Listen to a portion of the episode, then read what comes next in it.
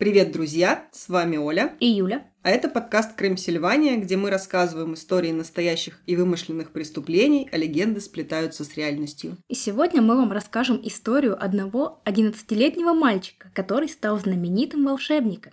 А нет, мы не будем считать вам Гарри Поттера. Вы узнаете о великом и ужасном Алистере Кроули, или что было бы, если бы Гарри Поттер учился не в Хогвартсе, а в христианской школе. И тут мы должны сделать важный дисклеймер. Вынуждены вас предупредить, что сегодняшний выпуск будет содержать описание сцен сексуального характера и употребления наркотических веществ. Мы не одобряем употребление наркотиков, не пропагандируем и осуждаем их распространение. И крайне рекомендуем вам от них воздержаться. Тем волшебникам и маглам, которым еще не исполнилось 18 лет, мы предлагаем пересмотреть или перечитать Гарри Поттера. А всех совершеннолетних приглашаем к прослушиванию. И еще одно небольшое примечание. С вами сегодня Оля и Юля из 23 сентября. И мы все, как и вы, в шоке от э, происходящих новостей, но мы выбрали продолжать делать то, что мы делаем, продолжать записывать подкаст. И для вас, и для нас это такой островок безопасности и стабильности, который нам всем сейчас очень нужен. Так что не удивляйтесь, что сегодня будет э, веселый выпуск с шутками. Мы хотим вас и себя тоже поддержать. Поэтому, если вам плохо, неспокойно, нестабильно, пожалуйста, подписывайтесь на нас на любой удобной для вас площадке, слушайте, и хотя бы на часик, может быть, побольше, вы будете в каком-то нашем милом вакууме. Подписывайтесь, приходите, мы вас любим и ждем. Всем обнимашки, начинаем.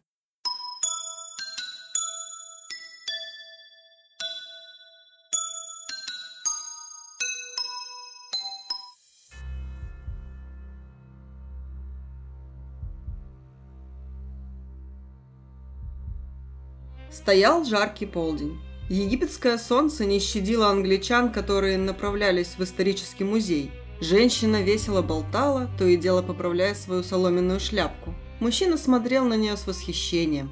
Наконец они вошли в музей. В помещении царила прохлада. Мужчина перевел дух и не спеша огляделся. Его спутница тем временем принялась рассматривать экспонаты. Вдруг она обернулась и подбежала к нему. «Это он! Это он! Пойдем!» Она потянула его за рукав. «Кто он?» – недоуменно спросил мужчина, шагая за ней. «Он, тот, кто звал тебя во время сеанса». Мужчина посмотрел туда, куда показала ему спутница. На витрине за стеклом под номером 666 стояла раскрашенная деревянная доска. На ней был изображен египетский бог. Мужчина знал его. Это был Гор.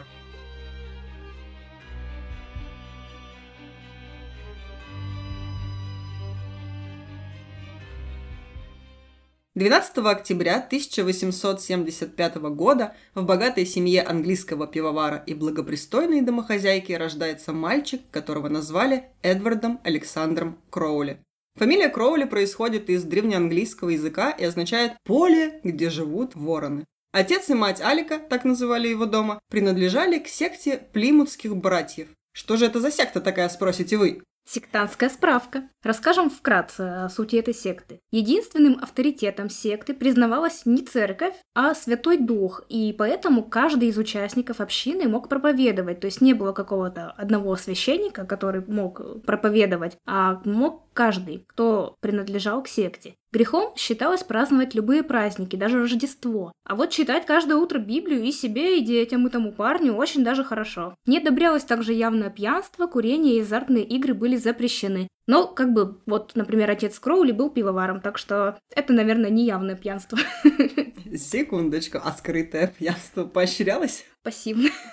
По устройству семьи секта довольно консервативная. Семьи образуются только между членами общины. Никаких интимных отношений до брака быть не может. Ухаживание также проходят под присмотром. То есть ты приходишь там к девушке, там мамка сидит ее смотрит, или батя с ремнем такой. С ружом. С ружьем. В семье было принято так, что работает мужчина, а женщина ведет хозяйство и в некоторой степени подчиняется мужчине. Братскими предприятиями, как, например, пивоварня, управляли мужчины, но женщины также имели возможность участвовать в бизнесе. Не совсем понятно, как бы в какой степени, но возможность была. Возможно, они вели бухгалтерию или какие-то бумажки. Может быть, да.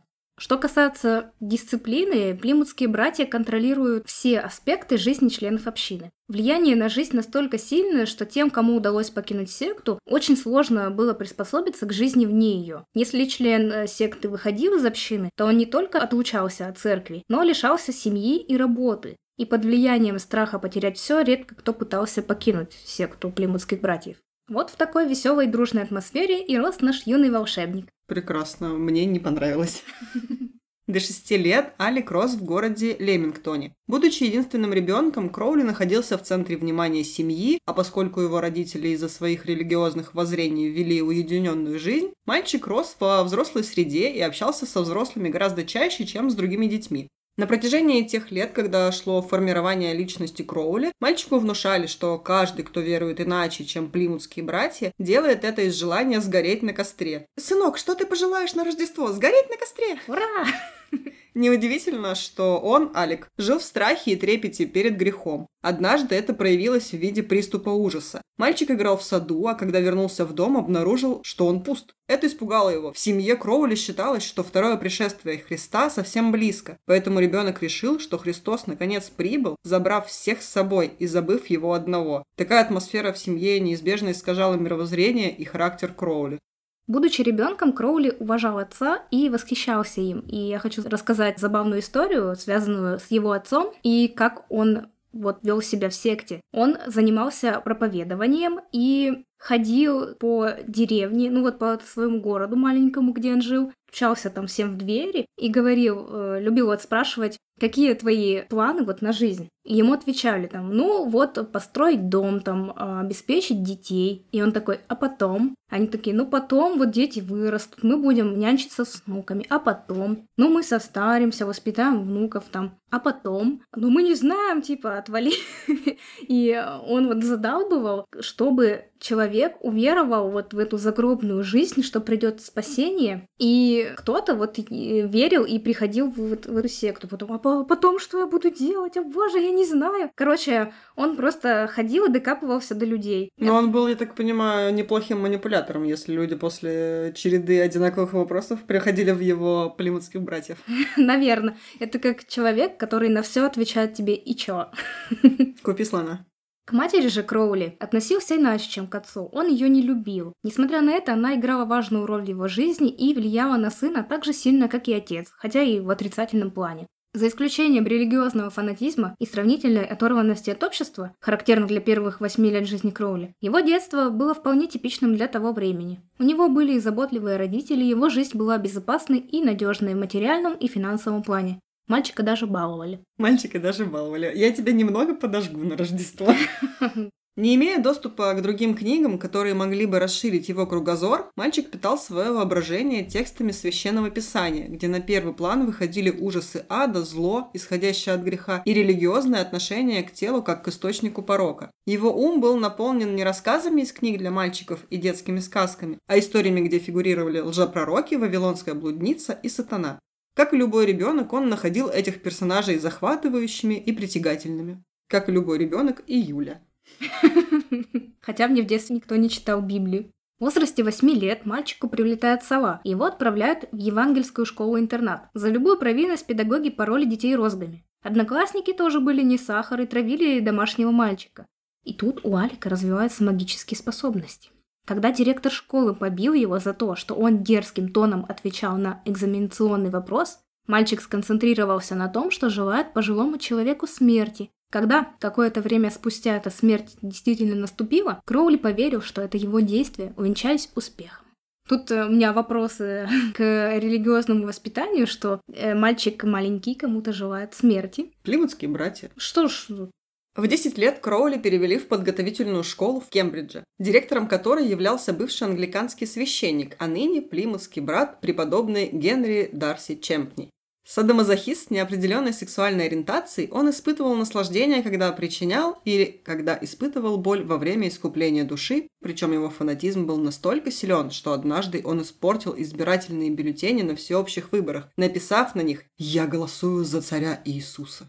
Чемпни произвел шокирующее впечатление на Кроули, который до сих пор предполагал, что все плимутские братья похожи на его отца с его благочестивыми мыслями, правильной речью и благородными поступками.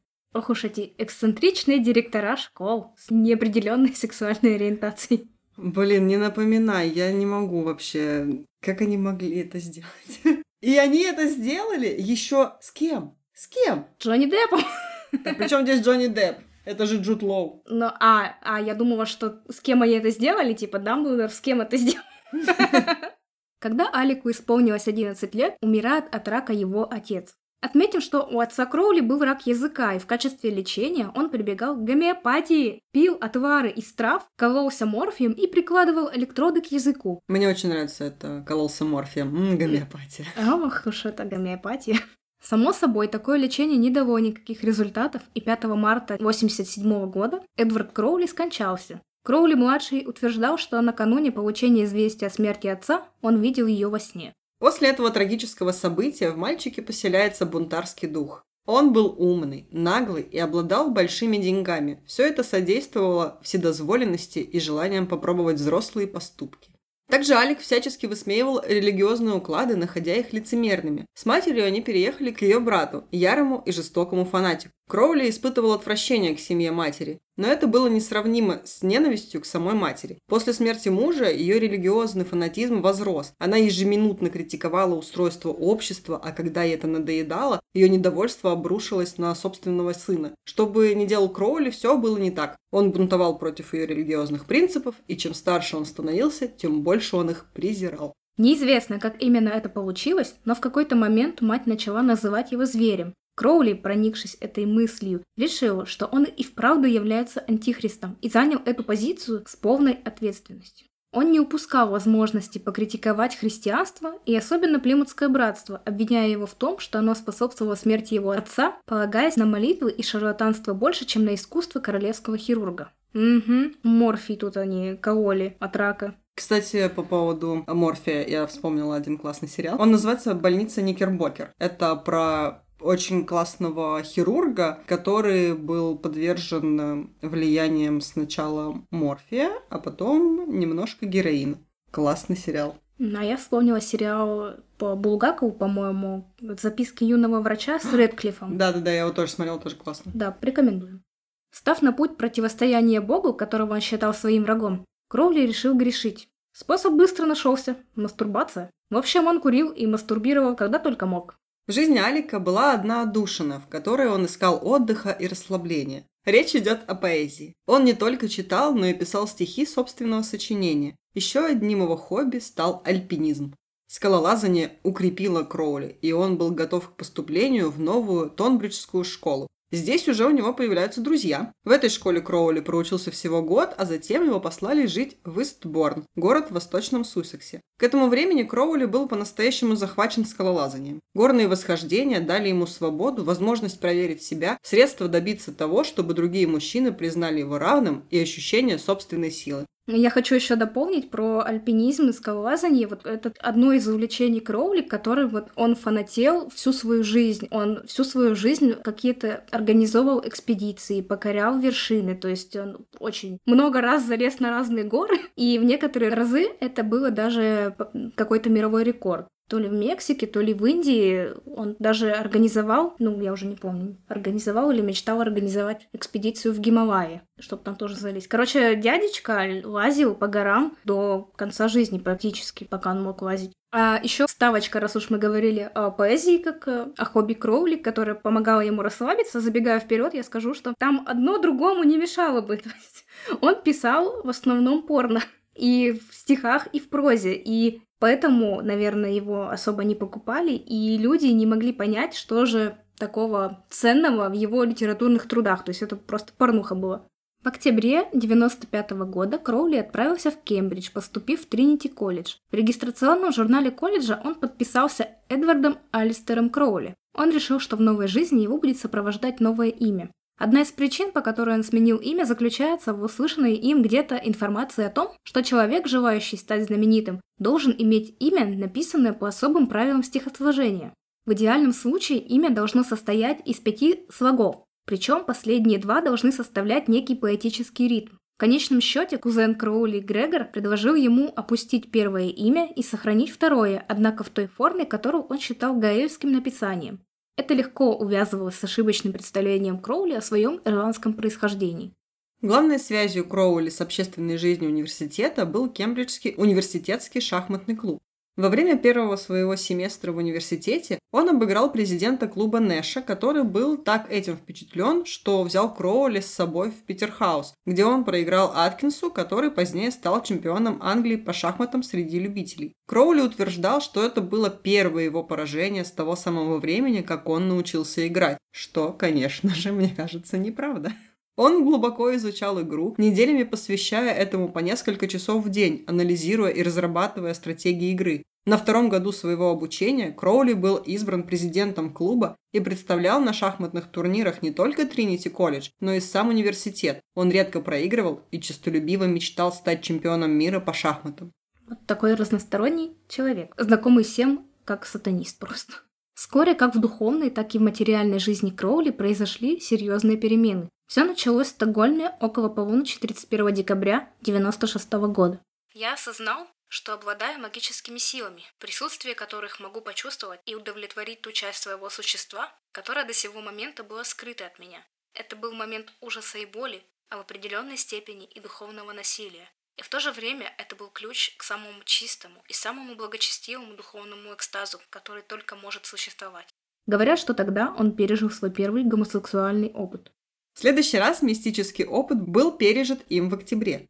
Кроули заболел так, что ему пришлось соблюдать постельный режим и много размышлял о смерти. Именно в этот момент он понял, что должен, не теряя времени, стать знаменитым и оставить свой след в истории. Тогда встал вопрос о том, как этого достичь. Кроули встал на свой магический путь. Он решил начать с изучения черной магии, и одним из первых его шагов стало приобретение экземпляра книги черной магии. Далее Алистер составил себе обширную программу чтения и ознакомился со всеми трудами по мистике, какие только мог найти, очень скоро став, по крайней мере, в его собственных глазах, экспертом по всем вопросам, касающимся этой области, от алхимии до оккультного символизма. Занимаясь плотно оккультными науками, Кроули не забывал расслабляться. А мы помним, как он любил расслабляться. Делал он это теперь с девушками из местной таверны. Алистер был крайне низкого мнения о женщинах, считал их животными, движимыми только половыми инстинктами. Такое низкое мнение о женщинах было обусловлено враждебностью, которую Кроули испытывал к матери. Женщины были притеснителями, поэтому им следовало мстить, притесняя их, как, э, мне кажется, многие Мужья такие, ты меня притесняешь, не даешь мне играть в доту. Подожди, это, знаешь, у меня муж открывает шкаф и такой говорит, моя рубашечка в плену твоих огромного количества платьев. И в шкафу много-много-много моих вещей, и там в конце где-то такая одинокая рубашка висит, такая, э, помогите! И вот он все время меня этим э, тыкает, притесняю. Вот послушает твой подкаст и будет тебе мстить. Денис, не мсти мне. Так вот, кроме того, женщины были одним из жизненных удобств, как делал вывод Кроули в автобиографии, и в идеале их следовало бы ежедневно доставлять к двери черного хода, точно так же, как это делается с бутылками молока. Забираешь молочко, и две женщины. Не соглашаясь с викторианским отношением к сексу, Кроули не видел в своем поведении ничего неправильного. По его мнению, плоть не заслуживала большого уважения и была лишь транспортным средством для личности, Вследствие этого он совершенно не боялся заразиться венерической болезнью и не заботился о том, что сам может быть переносчиком болезни. Помимо трипера, который он подхватил у проститутки из Глазго на втором году своего обучения в Кембридже, Кроули заболел сифилисом, но не прикладывал никаких усилий к тому, чтобы не заразить других. Забегая вперед, скажу, что он, блин, получается, заразил полмира, наверное. Ну, грубо говоря, потому что он же много путешествовал, и в каждом путешествии, естественно, он со всеми спал. Это как история про тифозную Мэри, которая болела и всех заражала, и ее потом пришлось вообще выселить на остров. Чтобы она не делала больше этого. Несмотря на свою рано начавшуюся гетеросексуальную деятельность, Кроули в сущности был бисексуалом со склонностью к агрессии и садомазохизму, причины которых относят к той подавляющей атмосфере, в которой он вырос, к факту отсутствия отца в период формирования личности мальчика, к тем гомосексуальным домогательствам, которым он подвергался в Малверн-колледже, и к целому списку других скрытых психологических мотивов.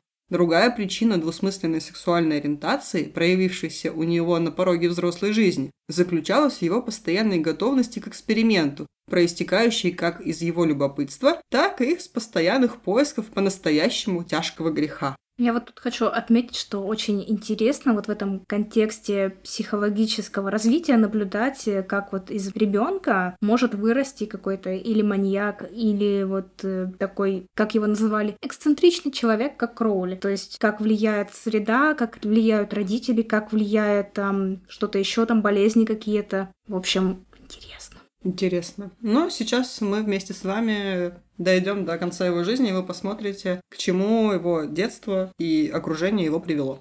Его гомосексуальные контакты были мимолетными связями, но в первом семестре третьего учебного года в Кембридже Кроули встретил человека, половые отношения с которым приобрели для него более серьезное значение. Звали его Джером Полит, и он тоже был студентом Тринити колледжа. В автобиографии Кроули намекает, что его дружба с Политом имела чисто платонический характер, была встречей родственных умов, прямо как Дамблдор и Гриндевальд. Но в действительности Полит – его первая глубокая сексуальная привязанность. Основ... Прям как Дамблдор и Гриндевальд. Да, простите, нам тоже это не нравится. Но в действительности Полит – его первая глубокая сексуальная привязанность, основанная на свойственном им обоим гомосексуализме. Но, простречавшись некоторое время, они расстались. В период своего обучения в Тринити-колледже Кроули написал очень много стихотворений и считал себя поэтом. Он даже начал издавать свои стихи на свои же деньги. Таким образом, Кроули выпустил несколько книг порнографического содержания. Ну, собственно, Юля об этом уже упоминала. Когда время обучения Кроули в университете приблизилось к концу, он не стал сдавать экзамены на ученую степень. Алистер счел экзамены бесполезным занятием. Он знал, к чему стремиться. Он собирался достичь бессмертия. Ученая степень не имела отношения к его запросам, ведь он хотел быть не магистром гуманитарных наук, а магом. Ставьте лайк, кто хочет стать магом, а не магистром. Итак, в июле 1898 года, без ученой степени, но с определенным представлением о направлении своего дальнейшего движения, Кроули покинул Кембридж. Оставив Кембридж, Кроули ощутил себя свободным человеком с большими доходами, который не обязан немедленно пускаться на поиски работы. Я ему завидую немножко. Мне кажется, многие ему позавидуют. Извините. Он вступил в новую жизнь с удовольствием и с довольно большим количеством энергии. Конечно, не надо работу искать. Папочка оставила ему наследство в Гринготте. По стечению обстоятельств Альстеру удалось познакомиться с нужными людьми, которые могли ввести его в мир магии. На этом этапе Кроули старался впитать как можно больше знаний. Для того, чтобы начать хоть что-то понимать в магии, необходимо было сначала освободиться от всех своих предубеждений. Не все магические упражнения Кроули проходили успешно. Кроули рассказывает об одном эксперименте, который он проводил в Истборне, где его мать снимала дом. Однажды вечером во время отлива он отправился к воде, причем отошел как можно дальше от набережной, а затем, начертив на песке круг и соорудив маленький алтарь из камней, зажег костер, воскурил ладан и начал обряд. Он надеялся вызвать ундин, женских духов, обитающих в воде и способных общаться с людьми. Но вместо них появился любопытный полицейский, привлеченный видом человека, который при свете луны произносил заклинания и скакал вокруг костра. Мне очень понравилась эта история, максимально сратая. Да, это смешно. Наставник Кроули в магических делах Джонс понял, что его ученик обладает большими способностями и выдвинул его в качестве кандидата на вступление в магическое сообщество, в котором состоял сам. Оно называлось «Золотая заря». Мне все время хочется назвать его... «Золотой рассвет!» Да, это из аниме «Черный клевер». Тоже рекомендуем посмотреть классное аниме. Общество «Золотая заря» вело свое происхождение от розенкрейцеров, тайной европейской религии, основателями которой считались тамплиеры, катары и альбигойцы. Это всякие еретические христианские движения. Розенкрейцеры верили, что являются хранителями тайных истин, восходящих еще к Древнему Египту, и что их долг – обучать новых посвященных и передавать им свои знания. В конце XIX века Золотая Заря была самым влиятельным из оккультных сообществ, действовавших на территории Великобритании. Золотой Заре занимались преимущественно ритуальной магией, а также искусством оказывать влияние при помощи хорошо тренированной воли. Тому, кто желал достичь успехов в магии, следовало верить в способность человека общаться со Вселенной как с целым, а также в то, что правильно тренированная человеческая воля способна исполнить буквально любое желание. Кто слушал наш выпуск «Заклятие 2», где была история развития всяких вот оккультных наук э, в США, я там упоминала движение New Age, которое вот пошло из таких учений, что человек якобы может управлять Вселенной своими мыслями, и чтобы его желания сбывались просто посредством как бы общения со Вселенной. И, как мы знаем, сейчас это тоже очень популярно. Визуализация. Визуализация, вот эти все я посылаю свои мысли Вселенной, ну вот это вот, которая сейчас популярная. А потом получилось и совпадение, не думаю. Ну, это, Вселенная, Вселенная мне прислала, то есть это вот кто прародитель, масоны, все масоны. Итак, Алистер был принят в общество «Золотая заря» в качестве неофита, это младший чин. Во время обряда Кроули было дано магическое имя, которое, как обычно и бывает с большинством таких имен, больше напоминало девиз. Его назвали Пердураба, что означает «тот, который прибудет». Благодаря предварительной подготовке, энергии, жажде к познанию и способности быстро обучаться, Кроули стремительно продвигался по ступеням Ордена. Через месяц он стал зелатором, через два – теоретиком, а к февралю 99 года – практиком. Узнав от Беннета, товарища по ордену, что есть древняя традиция использования разных наркотиков для магических целей и что существует истинно магический препарат, который может открыть двери сознания, Кроули пустился на поиски этого препарата. Это был его философский камень, который он искал. Его поиски имели четкую цель. Кроули хотел обнаружить химический препарат, способный освободить его душу, оставив ее открытой для магического проникновения богов и духов. Поначалу Кроули не принимал веществ ради удовольствия, однако со временем возникло привыкание, и он стал употреблять их, потому что у него уже не было выбора. Конечно, вот так и будет с каждым. Алистеру Кроули было 25 лет, когда он принял решение отправиться в Мексику. Там он занялся магией и различными ритуалами. Расскажем про один из них, мне кажется, он очень забавный. Кроули учился делаться невидимым, усиливая тем самым свою волю. Однако истинной его целью была вовсе не невидимость как таковая, а способность пройти незамеченным сквозь толпу. Если бы удалось на время приковать внимание окружающих к какому-нибудь одному объекту, то Кроули мог бы стать незаметным для них, используя это для своих целей. Кроули утверждал, что добился в этом полного успеха. Вызвав дух Гарпократа и приняв обличие этого бога тишины, он проходил по улицам Мехико, одетый в алую накидку и золотую корону. Казалось, никто не обращал на него внимания, поэтому он предполагал, что никто его не видит. Все такие, о нет, этот сумасшедший снова на улице, давайте просто не обращать на него внимания, может быть, он уйдет и ничего нам не сделает. Мне показалось это мило, что у него тоже была мантия-невидимка. Алая мантия-невидимка, которую было видно. После Мексики Алистер совершил еще несколько путешествий. Посетив Гавайи, Японию и Китай, которые его не впечатлили, наш герой отправился на Цейлон, о котором также отозвался весьма нелестно. Но впечатление сгладила встреча с его другом по ордену «Золотая заря» Аланом Беннетом, который и открыл ему тайну наркотиков. Алан изучал индуистские и буддийские практики и обучил этому Кроули. Однажды днем Кроули вошел в бунгало и обнаружил, что Беннет парит в нескольких футах от пола, перемещаясь зад-вперед под дуновением ветерка. Впоследствии Беннет стал буддийским монахом. Вот интересно, а как это он парил? Что это такое? Мне кажется, Кроули обдолбался и просто видел галлюцинации. Согласна. У меня просто нет других вариантов. Надо отметить, что Беннет, он действительно стал монахом, был почитаемым и умер в полной нищете и больной весь. Он вообще приезжал потом лечиться в Англию, и от него вообще почти ничего не осталось. Ну так и становись буддийским монахом. Следующим пунктом назначения был Париж. В Париже Кроули плотно общается с молодым перспективным художником Джеральдом Келли, который пригласил его к себе. Артистический мир, где Кроули предстояло вращаться и куда ввел его Келли, доставлял ему большое удовольствие. Альстер познакомился с известным скульптором Агюстом Роденом и посвятил сборник стихов его скульптурам. Посмотрите его скульптуры, они потрясающие. Роден просто красавчик. Если можно так говорить о великих деятелях искусства. Также Кроули был представлен писателю Сомерсету Моэму, который настолько был им очарован, что сделал главным героем своего романа «Маг». Сам же Кроули был оскорблен этим романом и отозвался о нем так. Я никогда не предполагал, что плагиат может быть настолько разнообразным, всесторонним и бесстыдным. Как он сам. Но там его Мэм как-то очень нелестно изобразил. Конечно, ему не понравилось. Но спустя какое-то время Кроули признал эту книгу и использовал имя героя из романа как литературный псевдоним. Как его звали? Оливье, по-моему, но это не точно.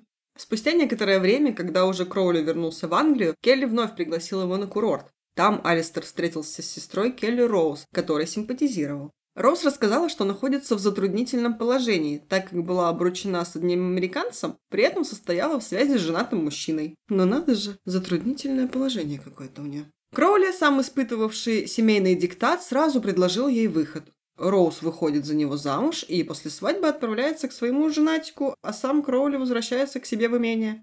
Так он смог бы сделать ее свободной. Роуз на это предложение согласилась, на следующий день они поженились и расстались, как и было обещано. Когда было выписано свидетельство о браке, а тогда это было не сразу, молодожены встретились в городе Кайл оф Лохолш, чтобы все обсудить, после чего направились в имение Кроули в Болеске, где Алистер все больше проникался чувством к своей жене. Именно ей он посвятил стихотворение «Роза мира», считающееся одним из самых значительных произведений в литературном наследии Кроули. Мы стихотворение выложим, чтобы вы могли с ним ознакомиться.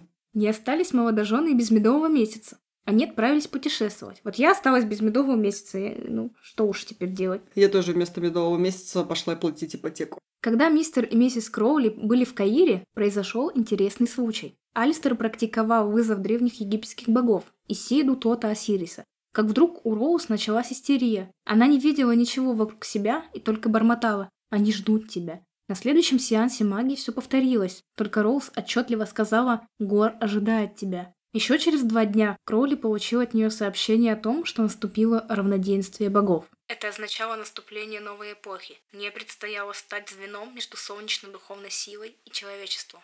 На другой день, 21 марта, произошло первое ошеломляющее событие. Роуз повела Кроули в музей, находившийся на другом конце улицы, на которой они жили. Равнодушно пройдя мимо нескольких статуй, она указала Кроули на витрину, где была выставлена раскрашенная деревянная погребальная доска 26-й династии, испещренная иероглифами и посвященная жрецу Анкуф Ф. Не Кхонсу. Это Оля не закашлялась, это имя жреца. Это я пытаюсь вызвать Ктулху. На ней был изображен египетский бог Гор в облике Ра-Хор-Кхуит. Я снова пытаюсь вызвать Ктулху, у меня снова не вышло. Стоя на таком расстоянии от экспоната, с которого невозможно было прочитать музейную табличку, Роуз объявила, что на доске изображен тот самый, кто ожидает Кроули. От Кроули не ускользнул и тот факт, что номер этого экспоната в музейном каталоге был 666. Что же происходило с Роуз? Одни утверждают, что Кроули телепатически передавал ей свои мысли. Другим кажется, что она обладала экстрасенсорными способностями. Третьи считают, что она читала заметки о магии в записных книжках Кроули и просто повторяла. Что касается состояния оцепенения, она могла войти в него благодаря употреблению наркотиков. Известно, что в это время Кроули употреблял гашиш. Тот факт, что Роуз была беременна, мог и не приниматься в расчет. О вреде, приносимом наркотиками ребенку, находящемуся в материнской утробе, тогда еще мало знали, а может быть просто не относились к этой опасности всерьез. Ну покуривает и покуривает, ну пьет и пьет. Обнаружив новые способности, Роуз сделалась не просто женой Кроули. Она стала его первой алой женщиной. Алая женщина – это термин, использовавшийся для обозначения женщины-медиума, способной вступать в непосредственный контакт с богами. Может, сюда же отсылается Марвел с Алой Ведьмой? Может быть, сюда же отсылает Игра Престолов с Алой Ведьмой? Посмотрю, подтвердю. Роуз сказала Кроули, что ему следует войти в свой храм ровно в полдень 8, 9 и 10 апреля и записывать все, что он услышит, пока не наступит ровно час дня, когда ему следует покинуть храм. Э, отмечу, что храмом в данном случае именуется его кабинет, то есть он обустраивал по магическим правилам кабинет и там проводил свои ритуалы. Кроули повиновался. В назначенное время 8 апреля со своей ручкой и стопкой почтовой бумаги под рукой он сидел за столом. Как только наступил полдень, он услышал голос, доносившийся из-за его левого плеча. Там стояла его жена и такая... Так, список продуктов купить, значит, хлеб. И он такой, скорее записывать. И да, действительно, Кроули записывал то, что диктовал ему дух по имени Айвас. Хотя успеть за ним было нелегко. Ровно в час дня голос умолк, и Кроули отложил ручку. К концу третьего дня Кроули записал все три части произведения, названного им «Книгой закона». Какой продуктивный дух. Чем же была книга закона? В ней была изложена новая философия. Каждый человек имеет право развиваться так, как ему кажется правильным, искать образ жизни гармоничный для себя. Человек может развивать себя духовно и интеллектуально, до предела своих возможностей. Последнее утверждение является основным принципом современной британской системы образования и записано в законе об образовании за 1944 год. Итак, некоторые из идей Кроули не только опережали свое время, но и в конце концов стали частью государственной политики. Время от времени Кроули и Роуз пытались вызвать Айваса и с этой целью занимались изготовлением благовоний и так называемых «пирожных света», инструкции по приготовлению которых Кроули получил в книге закона. То есть ему дух надиктовал, как их готовить. Стакан муки. Сначала список продуктов, потом рецепт. А потом как съесть. Три части. Сколько есть. Да. Представляя собой некую разновидность печенья, эти пирожные использовались как гости для магической Евхаристии. Рецепт их приготовления в идеале включал в себя менструальную кровь, а при отсутствии оной – кровь ребенка или священника, или кого-либо из прихожан, на худой конец – кровь животного. Кроули делал свои пирожные из муки грубого помола, меда, вина и цыплячьей крови. Скажи мне, как твоя профессия? Я повар. В 1904 году Роуз родила девочку. Согласно местной легенде, Кроули магическими средствами пытался сделать так, чтобы она родила чудовище. Так мило. Отец года. Первые месяцы ее беременности он завесил ее спальню черными занавесками устраивал ритуалы, которые должны были обеспечить его выдающимся отпрыском. Последнее вполне может быть правдой. Кроули верил, что можно оказывать влияние на душу ребенка, находящегося в материнской утробе. Тем самым он на многие годы опередил научную идею о том, что звуки, которые слышит ребенок в период своего внутриутробного развития, могут влиять на формирование его личности. Интересно, мой муж слушал короля и шута в утробе матери? Не знаю. Мне кажется, я слушала что-то вроде Ace of Base. Но, увы, ребенок был самым обыкновенным во всех отношениях, кроме своего имени. Кроули и Роуз назвали свою дочь Нюи Маахатхор Геката Сапфо и Изавель Лилит. И Оля опять не поперхнулась. Это имя. Я бы лучше поперхнулась, честно говоря. К счастью для девочки, впоследствии ее звали просто Лилит. В том, что касалось детских имен, Кроули значительно опередил свое время тоже.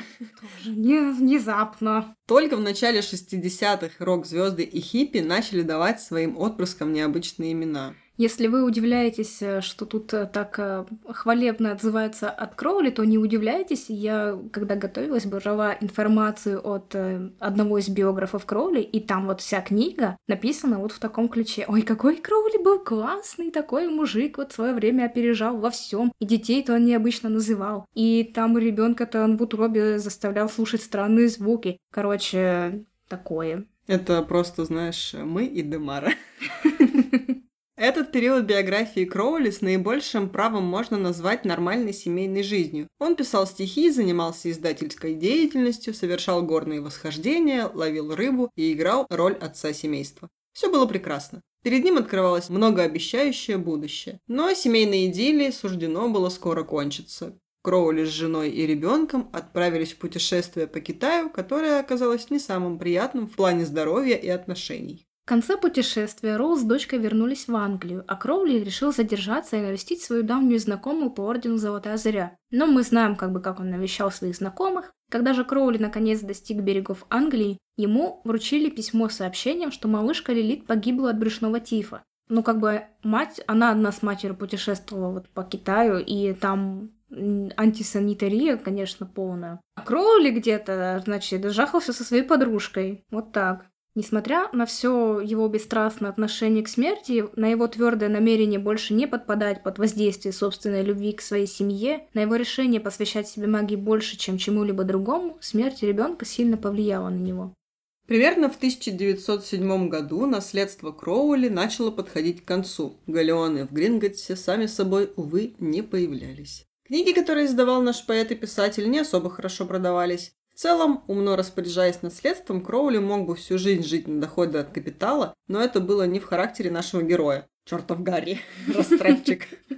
Все, что он делал, это писал книги, ходил в походы, путешествовал и даже разрабатывал настолки. И это было только все для развлечения. По поводу настолки. Пишут, что он занес в свой дневник разработку игры головоломки под названием «Отряд неуклюжих бунтовщиков». В течение следующих недель он придумал пазл на трубе и приспособление для игры в гольф в помещении. Удача все-таки улыбнулась Кроули, и он через своего знакомого аптекаря-барыгу встречается с графом Танкервилем. Граф сообщает Алистеру, что его мать намерена убить его с помощью колдовства. Кроули было очевидно, что граф страдает паранойей, возможно, по причине своего пристрастия к кокаину. Тем не менее, Кроули согласился попытаться противодействовать колдовской силе, а заодно вылечить мучающую графа паранойю. Разумеется, не бесплатно. Нашему магу пришла в голову гениальная идея. Чтобы спасти Танкервилля от колдовства, нужно ему самому стать колдуном. Для этого Кроули проводил занятия по формированию своего астрального тела на яхте, а потом сказал, что им необходимо отправиться в магическое путешествие в Париж. Расходы, естественно, оплачивал Танкервиль.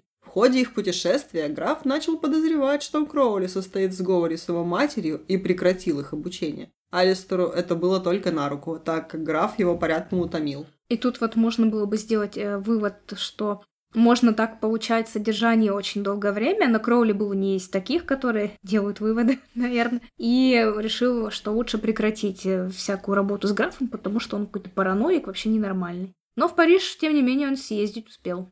Летом 1907 года у Кроули появились первые ученики, желающие обучаться магии. После его опыта с графом Танкервиллем, Кроули осознал, что его магические способности могут быть хорошим товаром. Общество испытывало интерес к оккультизму. Быстро развивался спиритизм, а медиумы были настолько частым явлением, что их рекламой пестрели окна газетных киосков. Рост уровня образования и ощущение научного прогресса подхлестывали новые интересы людей. Вот мне очень понравилось, что рос уровень образования, и люди начинали верить в спиритизм. Ну, они просто читали книги по магии и всякую Библию, а не какие-то научные труды. Может, потому что не так много было научных трудов тогда, или книги по магии были интереснее. Осудить Кроули за то, что он набирал учеников, легко. Те, кто считал его шарлатаном, рассматривали это учительство как надувательство доверчивых людей, тогда как те, кто разделял его магические убеждения, критиковали его за торговлю своей магической честью, не говоря уже о магических тайнах. Однако Кроули относился к своей деятельности всерьез. Он был убежден, что должен учить, что это один из смыслов его жизни. Между тем, известность Кроули в определенных кругах Лондона росла. Благодаря тому, что он набирал учеников, его имя начинало звучать повсюду. Также быстро росла его репутация безнравственного человека, несомненно усиленная славой бабника. Для известности были и другие причины. Он обладал харизмой, был, когда хотел, обаятельным человеком, прекрасным собеседником и относился к столь любимым британцами эксцентричным натурам. Итак, Алистер Кроули создал свой собственный орден. Посторонние иногда называли его Орденом Серебряной Звезды, но Кроули загадочно именовал его АА. Прекрасное название, мне очень нравится. Что именно означают эти буквы, по сей день неизвестно никому, кроме членов Ордена. Обряды и самоучение были позаимствованы у Золотой Зари с добавлением йоги и других специально отобранных восточных духовных практик. Кроме того, Кроули полностью переделал ритуалы Золотой Зари, придав им менее эзотерическую форму, больше соответствующую духу АА. Чем же занимались ученики Ордена? Судя по заметкам учеников, они устраивали оргии и принимали наркотики. По воспоминаниям Кроули было несколько иначе. Здесь вызывали такие магические силы, что, как позднее вспоминал Кроули, один из предполагаемых квартиросъемщиков, осматривая помещение, освобожденное АА, пришел в ужас и отказался от него с криком, сбежав вниз по лестнице. Я очень смеялась с этой историей, потому что вспомнила третий сезон пацанов, где они пришли на Геройгаз, и там все вот так же примерно выглядело. Я думаю, примерно так и проходили их уроки. Помимо всего прочего, в это время у нашего мага появилось скромное увлечение – садомазохизм. Для этих целей у него был приготовлен его ученик по фамилии Нойбург, которого Кроули начал обучать магии еще до создания Ордена. Нойбург писал в дневниках, что Гура убьет его по голому заду крапивой и вообще ведет себя как жестокий антисемит. Ученик писал, что хочет уехать, но романтическая садомазохистская связь между ним и Кроули была слишком сильна. Спустя некоторое время Алистер Кроули нашел свою рукопись книги закона на чердаке, а заодно нашел еще одно свое предназначение. Он был тем, кто должен спасти человечество от самого человечества, показать ему новую дорогу, ведущую к просветлению. Это Танос. Иными словами, должен распространять свое учение по всему миру. Радость Кроули по поводу того, что он разобрался со своим будущим и со своим магическим долгом, несколько мрачалась тем, что происходило с его браком. Его жена Роуз уже давно и сильно страдала от алкоголизма. Перепробовав все доступные методы лечения, Кроули в итоге попросил развод, надеясь, что это поспособствует тому, чтобы Роуз взяла себя в руки. Но развод никак не способствовал излечению Роуз от алкоголизма. В этом нет ничего удивительного, поскольку они по-прежнему жили вместе. К осени 1911 года, когда здоровье Роуз еще больше ухудшилось, Кроули решил поместить ее в психиатрическую клинику как больную слабоумием вследствие злоупотребления алкоголем, поскольку лечение от алкогольной зависимости еще не было тогда распространено. 27 сентября Роуз был поставлен официальный диагноз, и она исчезла из жизни Кроули. Грустная история. Так вот захомутал девицу и довел ее до не пойми чего. Отмечу, что Роуз начала бухать еще до женитьбы на Кроули. После развода Кроули отправился странствовать с Нойбургом в арабские страны. По возвращении домой произошла цепь событий, благодаря которой Кроули стал широко известен. Ему пришла повестка в суд о нарушении авторского права. В суд на него подал бывший глава Ордена Золотой Зари Мазерс. Якобы Кроули опубликовал свод обрядов своего ордена, который в точности копировал обряды Мазерса. Национальная пресса быстро подхватила тему необычного судебного разбирательства. Тайные общества оказались вдруг в центре внимания, а имя Кроули было теперь у всех на слуху. Наконец-то он был знаменит. Вот интересно, многие думают, что Кроули был знаменит как маг-сатанист, а он просто прославился после суда какого-то, что нарушил авторские права. У этой известности мог бы быть положительный эффект, но Кроули был самим собой, странным, бунтарским, с необычным чувством юмора и со склонностью к скандальному поведению. Поэтому часто его неправильно понимали и представляли в ложном свете. К примеру, Кроули иронично написал эссе «Синагога сатаны», вследствие чего его стали считать сатанистом. Вот это тоже мне показалось очень смешным. это как я иронично смотрю плохие российские комедии, и такая, ох, иронично посмотрела, ха-ха-ха, какие они не смешные. А потом кто-нибудь начнет думать, что я только их и смотрю, например. Например, например я. И я такая, Юля, какого черта, список из тысячи фильмов я тебе предоставила хороших, а ты смотришь российские сериалы да, вместо я, этого. я такая, горько. А надо смотреть еще по одной. Как можно Микельсона на Брунова поменять? Я иронично смотрю. Проклинаю тебя. Кровавая Мэри. Весной 1910 года Алистер Кроули знакомится со скрипачкой Лейлой, которая вступила в его орден и стала его любовницей. И тут тоже произошло кое-что интересное. Кроули, Лейлу и Нойбурга приглашает к себе погостить морской офицер королевской армии Марстон, который в АА был послушником. Приехав в имение Марстона, гости устроили церемонию вызова духа по имени Бадзабель, Церемония, во время которой Кроули читал заклинания, Лейла играла на скрипке, а Нойбург танцевал, настолько впечатлила Марстона, что он предложил проводить такие церемонии в виде публичных представлений. Вернувшись к себе домой, наша троица таки стала давать представления. Во время этих церемоний Нойбург танцевал до тех пор, пока не становился одержим соответствующим данной церемонии духом. Лейла играла. Кроули нараспев произносил объясняющие происходящие стихи. Отметим, что в это время с ритуалами Кроули помогал галлюциногенный препарат ангалониум, которым он угощал и зрителей. Представления имели финансовый успех, а пресса же продолжала писать о магии злобные статейки. Им, наверное, не досталось ангалониума. Да, это такой наркотик, который получали из кактуса. Примерно в эти же годы с Алистером Кроули пыталась установить контакт немецкая организация ОТА, Орден Восточных Тамплиеров, Орда Темпли Ориентис. Простите мне мой латинский. И взгляды были похожи на взгляды нашего неюного волшебника. Секс, наркотики, восточные песни. Я еще похохотала, потому что у этого Ота был свой журнал, который называется «Арифлама». Они там распространяли свои идеи, а ничего не напоминает, ходили и распространяли. По три страничку и почуешь запах ладана. Главой ордена был Теодор Рейси, загадочный человек. Он притворялся марксистом и топил за социализм, а на самом деле был офицером германской разведки, представленным шпионить за семьей Карла Маркса. В 1910 году, во время своего визита в Британию, Рейси принял Кроули Вота. Рейси и Кроули решили объединить усилия и основать новое британское отделение ОТА под названием «Мистерия Мистика Максима» или коротко МММ. Кроули предстояло его возглавить. Надо отметить, что все это время Алистер Кроули находился на грани нищеты и существовал на пожертвования ордену. Когда Британия и Германия объявили друг другу войну, он даже пытался просить работу у государства, но ему было отказано. Тогда Мак в досаде уехал в Нью-Йорк, где ему улыбнулась удача. Его знакомый предложил ему стать сотрудником журнала Vanity Fair. Vanity Fair, если кто не слышал, это такой журнал, как не, ну, не аналог, а похож на Vogue. Там сейчас публикуются очень красивые фотографии, пишут про моду и вот всякое такое. Очень красивый. И вот, пожалуйста, кто писал там статейки? Тот, кто вел колонку в Арифламе.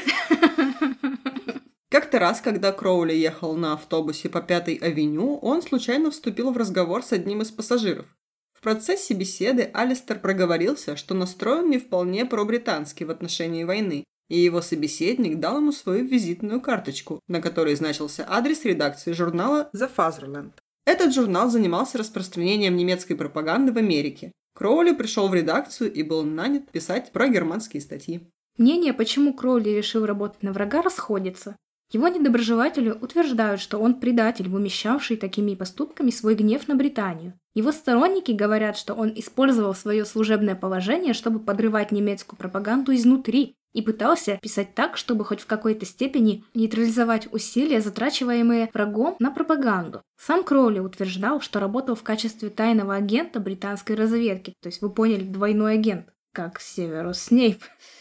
Скорее всего, его статьи были настолько нелепы и абсурдны, что являлись своеобразной антипропагандой. Это вам не записки принца полукровки на полях книжечки. Это записки сумасшедших. В 1919 году Кроули возвращается в Британию, не имея вообще никаких проблем с въездом. Существуют разные догадки, почему его не преследовали власти, но все может быть гораздо прозаичней. Британское правительство попросту не принимало Кроули всерьез. Он был известным оригиналом, не принес стране практически никакого вреда, а возможно даже ненароком сделал что-то полезное. Он просто не стоил того, чтобы его преследовать. Жизнь в Америке ослабила его и без того подорванное здоровье. Он жестоко страдал от астмы и бронхита, ему необходимо было перезимовать в более мягком климате. Он чувствовал себя настолько больным, что, будучи в Лондоне, нанес визит доктору Гарольду Бетти Шоу. Шоу прописал своему пациенту препарат, который считался действенным при заболеваниях бронхов. Это был героин. На этой ноте Кроули взял с собой двух женщин, с которыми он на тот момент состоял в связи, и уехал на Сицилию поправлять здоровье. Там он снял дом и основал аббатство Телемы, где втроем они устраивали различные обряды, поклонялись божествам и, конечно, нещадно употребляли наркотики. Увы, скудная пища, обилие веществ и героиновая зависимость никак не улучшали самочувствие.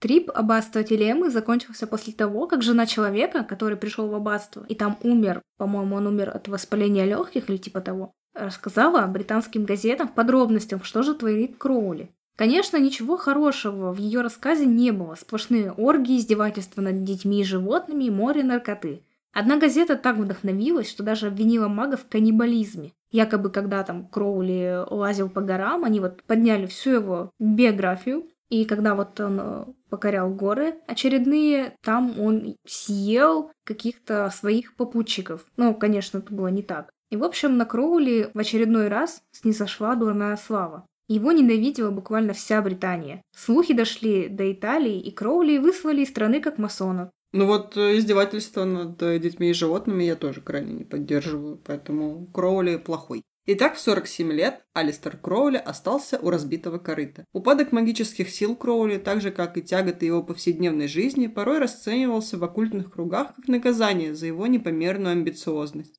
Здоровье его было в ужасном состоянии. Он уже не мог обходиться без героина. Кроули пытался избавиться от зависимости, даже писал об этом книгу, но все попытки были безуспешны. Во второй половине 30-х годов Алистер Кроули вел вполне спокойное существование. Деньги ему давал трастовый фонд одного из его друзей и орден Ота. Он читал, проводил магические церемонии, изучал карты Таро, развлекал гостей и играл в шахматы. Такой типичный дед. Несмотря на то, что порой Кроули жил на грани нищеты, ему по-прежнему нравилось выглядеть экстравагантно. Независимо от погоды, он носил жилет, шляпу, перчатки и пальто, и всегда держал в руке африканскую трость на балдашником в виде головы демона.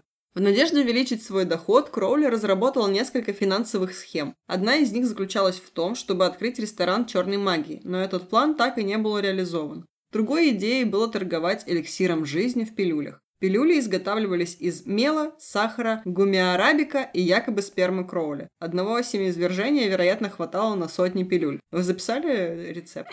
Повар спрашивает повара еще раз. Эти пилюли действительно неплохо расходились, однако значительно большим успехом пользовался 13-недельный курс телесного и сексуального обновления, который Кроули именовал Амрита, по названию амброзии, пищи богов. Стоимость посещения этого курса составляла 25 гиней в неделю. Меня тут просто порвало на этом моменте, потому что, ну, вы, может быть, уже знаете, кто нас э, слушает уже несколько выпусков, как я бомблю на тему всяческих этих марафонов от блогеров, которые вот приди к нам и посылай пасы во вселенную. Ну, короче, продают вот эту вот э, воду и воздух, а вы за них платите, которая, ну, вам ничего особо полезного это не принесет. А Кроули вот настолько инфо-цыган, вот, наверное, один из первых инфо-цыган, еще еще и придумал платные курсы по подписке. Это вообще восхитительно. Ну вот ну, просто я не могу с него. Но не все, конечно, платные курсы по подписке плохие, есть какие-то хорошие, но... Ну, будем брать немного. большую часть, да.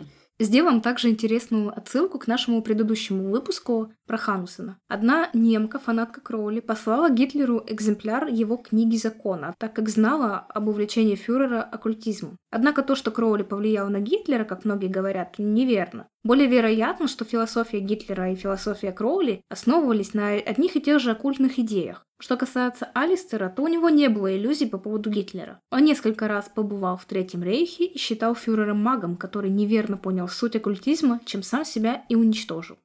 Со времени смерти Кроули продолжаются споры о той роли, которую он сыграл в ходе Второй мировой войны. Как бы то ни было, общедоступной информации вполне достаточно, чтобы сделать некоторые конкретные выводы относительно деятельности Кроули в период Второй мировой. Кроули все же косвенно участвовал в работе британской разведки. Во время Первой мировой войны враги Британии всерьез верили, что сотрудники британской разведки обладают оккультными способностями. Настолько хороши были английская криптография и сбор разведданных. Гитлер же был настолько захвачен оккультными идеями, что даже способствовал созданию тайного археологического отряда, который должен был обследовать территорию Европы в поисках чаши Грааля. Чтобы найти Грааль, надо собрать несколько обелисков, и на тебя будет карта Грааля. В конце своего пути Алистер Кроули сделал еще одну важную вещь для магического мира. Совместно с художницей Фридой Харрис разработал колоду Таро. 40 обычных карт всех четырех мастей были украшены абстрактными рисунками, а на фигурных картах появились символические изображения валетов, королевы и короля. Колода используется и в наше время. Состарившись, Кроули как-то размяк. Он утратил значительную часть своего былого тщеславия и высокомерия. Летом 1947 года здоровье Кроули начало стремительно ухудшаться. Он нуждался в постоянном уходе, но не мог себе этого позволить из-за недостатка денег. Когда наступила осень, болезнь Кроули настолько обострилась, что он практически постоянно находился под воздействием лекарств. А как бы мы помним, что он уже не мог никак обходиться без героина, хотя он несколько раз пытался избавиться от, от зависимости. От зависимости, да, он там практиковал вот эти гуляния на свежем воздухе, какие-то ванны принимал. Короче, он что-то делал с этим. Но что бы он ни делал, конечно, этому уже не помогало, потому что он употреблял очень много лет и употреблял довольно тяжелые вещества.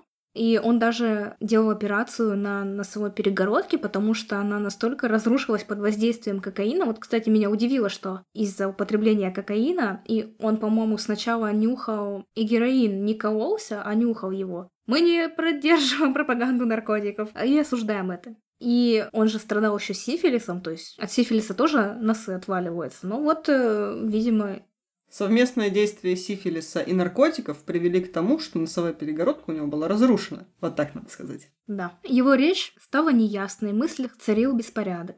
Он целыми днями просиживал у себя в комнате в полной тишине. Почувствовав приближение конца, Кроули не испытал страха. Смерть означала для него лишь возрождение в новом качестве. Он не пытался отречься от того, что делал, не раскаивался ни своей жизни, ни своей магии. Он сожалел лишь, что не успел добиться в жизни всего, чего хотел.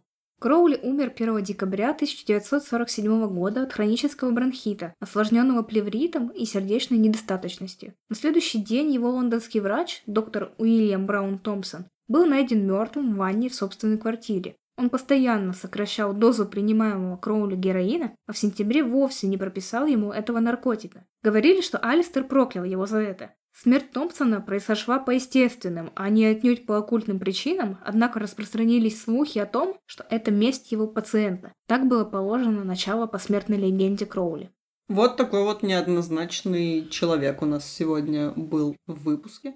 Большой ты... оригинал, как говорится. Да, большой оригинал. Что ты думаешь про Кроули? Ну, тут э, нельзя сказать чего-то однозначного, потому что я симпатизирую его той части, которая обучалась, которая любила познавать новое, которая любила учиться и отдавалась вот этому занятию целиком. То есть он, вот э, его шахматы, он как бы если что-то находил какую-то интересную для себя сферу, то есть он в это углублялся, изучал все. И вот, ну, шахматы, альпинизм у него, поэзия, магия, вот это все он хотел знать об этом очень много и чего-то в этом добиться. Вот это было классно. Такие люди как бы мне нравятся. А то, что он делал все остальное, во-первых, это ужас какой-то. Он перезаражал кучу людей венерическими заболеваниями. Причем он был переносчиком. Конечно, он сам страдал там от каких-то болячек. Ну, его это не останавливало, конечно. И писали, что он очень любил женщин э, таких необычных, то есть каких-то другой расы. Он обожал там темнокожих, мексиканок, цыганок. И когда с ними спал, он там посвящал им всякие стихотворения. Поэтому мы так много знаем о его похождениях. Но я, конечно, не стала это читать, потому что это какой-то кошмар. Хотя, если говорить о поэзии, у меня есть книжка Тиля Линдемана, и вот она местами очень похожа на поэзию Кроули. Может, это какой-то тренд. Не знаю, как к этому относиться, вот к этой поэзии. Возможно, как к некоторому современному искусству, которое надо просто понять. И простить. И простить, да. И я отношусь негативно к его, конечно же, обманам, к его инфокурсом, если можно их так назвать, и то, что как он относился к женщинам. Понятно, что его мать повлияла на то, что он был жена-ненавистником, но как бы... Но удивительно, что он был жена-ненавистником и все равно посвящал стихи женщинам, с которыми у него была связь. Как это может быть связано, интересно тоже. Я думаю, что он посвящал не женщинам стихи как таковым, а Своей связи с ними. Да, да. Наверное, так. В целом, мне этот человек не понравился, но что мне в нем понравилось? Кроме того, что ты уже сказала про его тягу к знаниям и новому, он, конечно, прошляпил все свое богатство на разные оргии и прочую лабуду, но не только. Этот человек смог все-таки попутешествовать по миру, посмотреть разные страны, изучить какие-то... Культуры он изучал, Да, изучить да. разную культуру других э, народностей. Ну хорошо, пусть ему не понравилось там в восточных странах, но он хотя бы побывал там и узнал, как там живут люди, во что они верят и чего они там хотят, желают и к чему стремятся. Да, например, вот после развода, когда он с Нойбургом поехал в арабские страны, у него была такая цель выучить арабский язык, чтобы прочитать Коран в оригинале. Но это прикольно если опустить все то, чем там занимался, что делал с Нойбургом. Ну да, в целом такая вышла неординарная личность. То есть, если, например, взять того же Савина, про которого мы делали выпуск, там он абсолютно точно был плохим персонажем. Сто процентов. Да.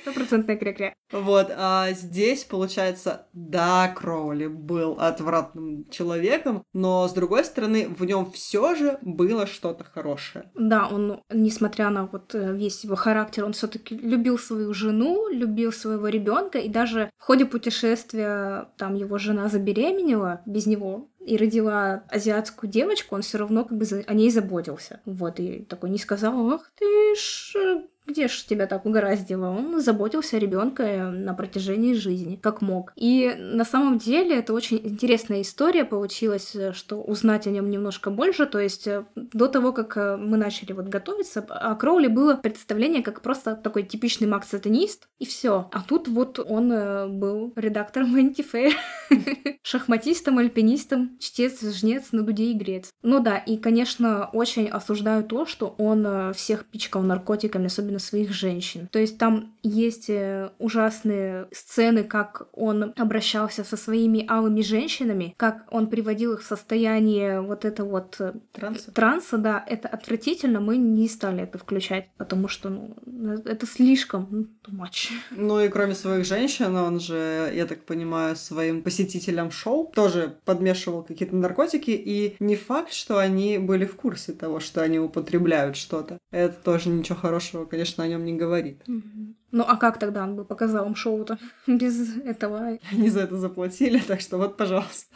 Еще меня удивляет, как он сумел дожить до такого довольно большого возраста из-за его всех этих болезней. Вот надо же, закалка, альпинизм сработали, может быть. Занимайтесь альпинизмом, не употребляйте наркотики, и вы проживете даже больше, чем Кроули. Да. На этой веселой ноте мы завершаем свой рассказ. Пишите нам, как вам Кроули. Интересно ли вам было, узнали вы что-нибудь новенькое о нем. Нам будет интересно почитать. Пишите нам в Телеграме или ВКонтакте. С вами был подкаст Крым Сильвания. Я Юля. А я Оля. Не дайте себя обмануть.